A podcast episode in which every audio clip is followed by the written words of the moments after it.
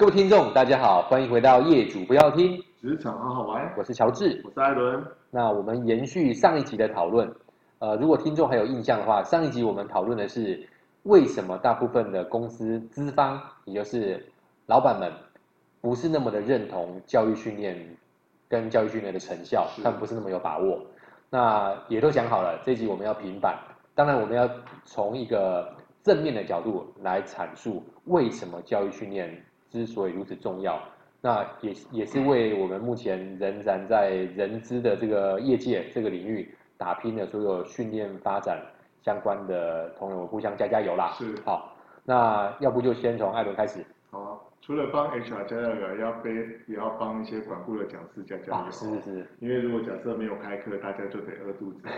所以其实呃，蛮多人其实，在 HR 离开之后，或是在训练离开之后，蛮多人投入到教育训练市场当中去担任规划设计或讲授这样的人哦。所以其实大家其实都对教育训练是非常认同跟肯定。对。甚至尤其在业主的角度来说，他们也可能尽可能去。呃，在好的地方能够找到适合讲师去协助公司做一个好的发展或规划，所以有些顾问他可能会跟在老板旁边给予好的建议。那我会用另外一个角度思考，就是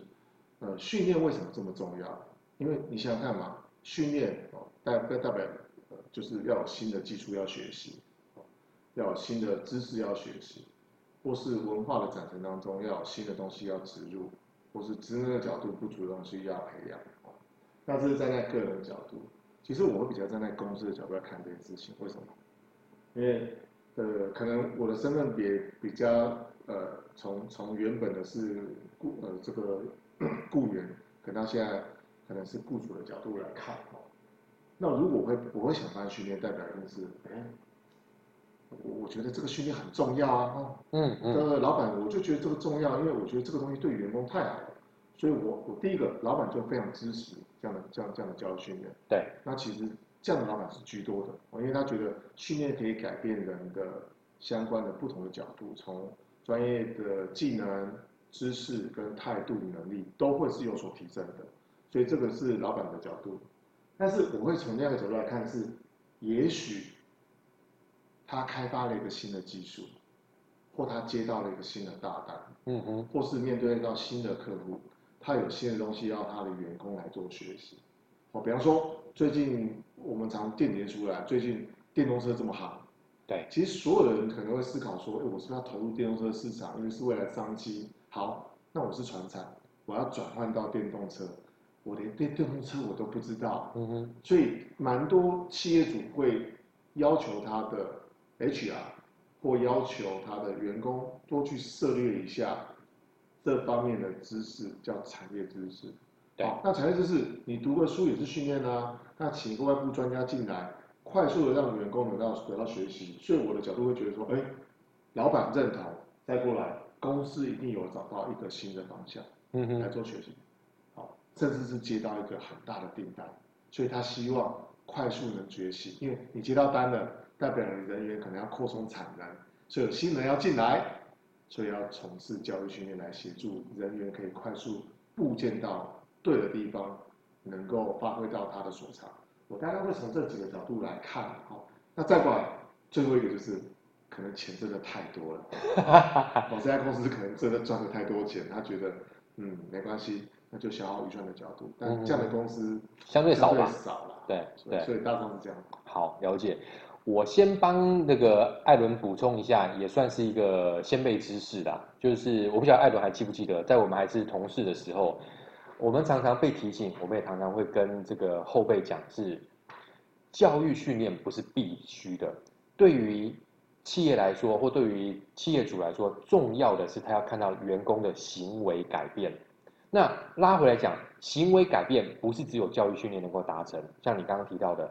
呃，这个主管的 coaching，嗯，或者是说有其他的方式，是都有可能殊途同归。所以教育训练只能算是其中的一个，我们叫 intervention，就是一种干预技术。是。那不过呢，也是因为多数有效的军呃教育训练，确确实是有效，所以说这样的习惯或者是这样的操作方式一直被沿袭下来，而且未来可见的未来还是会持续有。是。所以这个是我第一个先先下一个操作型定义是。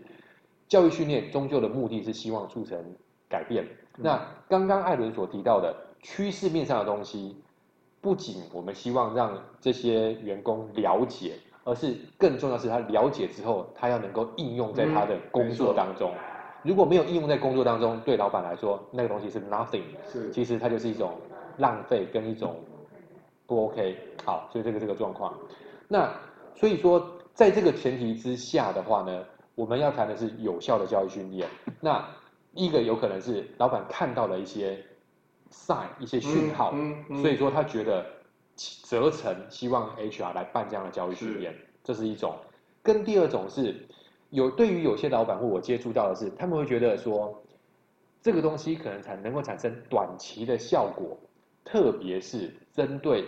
初建的团队，我们讲 team building，团队建立的时候，哇，这时候这个艾伦心中一定有很多的画面，就是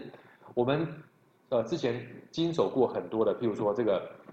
因为团队的两个团队要融合在一起啊，可能在文化上面的融合，这种东西太教条式的东西，你用讲的。不如你实际去操作，是，所以我们透过一些实际的活动来进行，让他们透过实际的感受，透过他们实际的分享，来去凝聚大家的共识。所以我会发现说，当然去教育训练当中还有一块主轴，会其中有一块分支，蛮多人或蛮多企业会做的是团队建立，它是偏动态的，是，它不是第二类。那专业类的当然也都会是有，无论是内部讲师或外部讲师都是，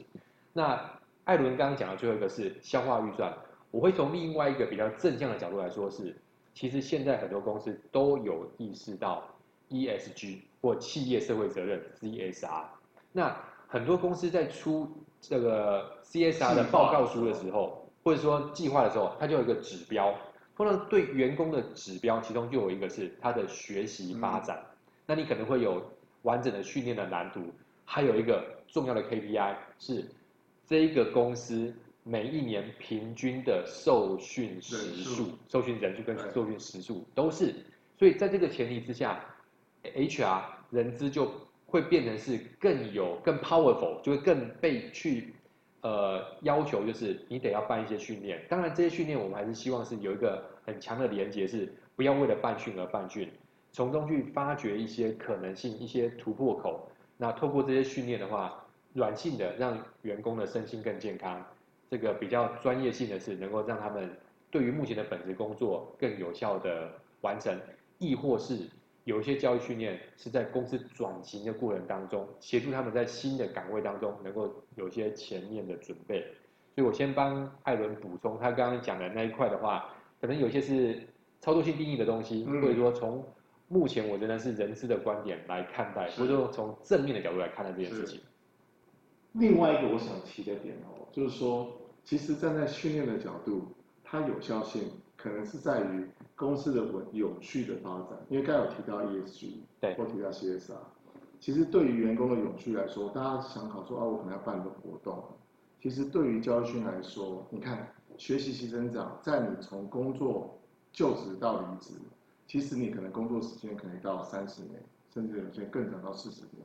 其实是你不断的在学习成长，在你的职务能够呃一直不断的被 promote，或是你的专业不断在淬炼的时候，其实它是订立的永续发展的一个指指标。对，所以越来越有多这个业主会去思考说，到底这个 ESG 永续的概念是为了社会好，还是为了整个国家，甚至为了生态？嗯，其实对我们从教育训练的角度来看，其实是人才发展的持续性，因为学习是永无止境的嘛。那你学习伴随着学习角度，除了行为的改变，那知识的提升，哦，能力的增长，甚至是能够做传递或传承的角度，我认为你能够有效的传递传承这件事情才能永续，因为知识经验才能够汇集下来。就像对我们来说，这有点谈远了一点哦。过往的东西的历史轨迹，它到现在会变成教室进行上面的一个重要的元素。其实这都是训练所产生的价值跟 value，要要不然其实，呃，如果他真的能改变，他真的是能够有一个好的提升，其实对对于公司的本体来说，或是对于他离开公司之后，其实我认为都是一个加分的效果。是是，但这个东西就有点像是独善其身或兼善天下了。有有，大部分的企业主可能对于兼善天下这件事比较不感兴趣吧，啊，因为毕竟他不是不是抱持着我做这个企业是为了要促进全世界人类的发展，是是是。但是呢，我觉得这中这中当中也触及了一个很有趣的议题是，为什么企业必须要支持训练？那当然，我了解有一些企业主他会觉得说，就像如同艾伦所说的，啊，我能不能够直接从市场当中找目前。最强的人，我多花一点钱进来，是不是就不用训练了？我找所谓的集战力就好了。对。但换个角度来说，常常我们遇到的状况是，集战力可能来得快，也去得也快。嗯。他或者是说，你一旦是抱持这样的状况的话，你可能心中就要准备是，你的人才都是阶段性、阶段性的，比较少能够持续陪伴公司成长的这样子，因为你的企业的这些建构的逻辑就在这里，这会比较麻烦。那如果可以的话，我觉得还是可以用比较一个长时间的框架来进行来发展，是说，好，我们现在当然可能因应外界的变动非常的快速，在这状况之下，我不能确保每一个员工他都具备未来所具备的能力，但是这时候我们可以通过一些训练来试图去补足，来让员工在这个变动的过程当中。他透过自身的改变，能够也符合公司企业的这个运行，让这样子的雇主的关系能够持续下去。那当然讲的比较冠冕堂皇，这其实就是企业社会责任的一环。那但是呢，对于企业来说，这何尝不是一个雇主品牌，或者说至少让人才的流动、人力流动比较低，也比较顺利的能够让公司持续的运营。可能它里面的一些呃，我们讲知识技能的传承上面比较不会间断，不然的话。我们也常常发现，很多公司可能在一个大的退潮之后，这个可能就会产生一个人力的断层，或者知识或者专业能力的断层，这确实就是比较可惜一些。呃，该呼应到该乔治的讲法，我其实心中有另外一个感触，就说，其实呃，我们蛮多朋友现在大家大家都在中小企业服务，也可能他可能面临职场的转换之后，他来到中小企业，当公司组织不愿意再让他培养的时候。其实对我们而言，我们有感而发，所以我们才会想要录制这样的课程，希望可以透过不同的角度来跟所有的人分享所谓的这个教育训练或是学习上成长型的这个这个角度来看哦。那虽然你资源不够充沛，但是其实还是可以想尽办法透过一些呃企业的资源或是政府部门资源，让你的教育训练能够被持续进行下去，而不是就是零跟一的这样的差别，因为。老实说，其实上市公司大概大概就那几千家，它其实在总体 GDP 大概大概大概只是个位数，而其支撑起整个呃目前现状现状的呃整体的东西，其实在中小企业，所以我其实蛮鼓励呃不管是业主也好，或者是相关的这种呃比如说中小企业的这样的员工，其实可以多花点时间去思考一下，如果假设公司没有办教育训练，可以透过不同的角度来做学习。那也许这样的频道就是一个非常好值得学习的地方。对，理解，呼应一下艾伦所提到的，呃，无论你所在的企业规模多大多小，那回到刚刚一开始谈的是，如果人资把触发员工的行为改变当做是一个责任的话，教育训练会是其中一个很好的起始点或者触发点。我不认为，或者说我跟艾伦，我们不认为一个。Team building 一个团队建立的活动结束的一天一整天结束之后，隔天大家就会脱胎换骨。嗯，但是它可能会是一个起点，或者说透过这样子的触发，后面的再做其他的安排的话，有机会让整个的行为做成比较长远的改变。嗯，所以对我们来说，教育训练它是一个工具，它是一个有威力，我们讲 powerful 的工具，嗯，但是它必须因应得宜。当然，我们也勉励我们所有的 HR 的伙伴，特别是办训的伙伴，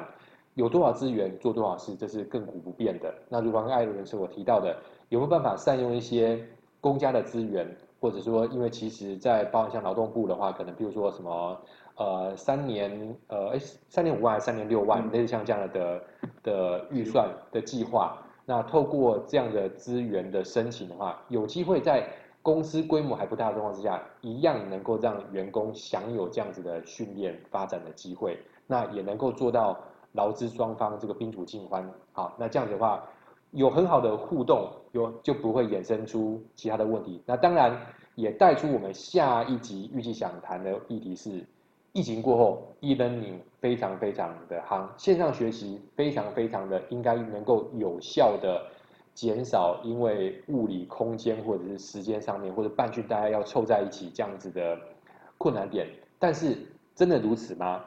预知详情，那我们下回分晓。那以上就是我们这集的内容，我是乔治，我是艾伦，我们下次见，拜拜，拜拜。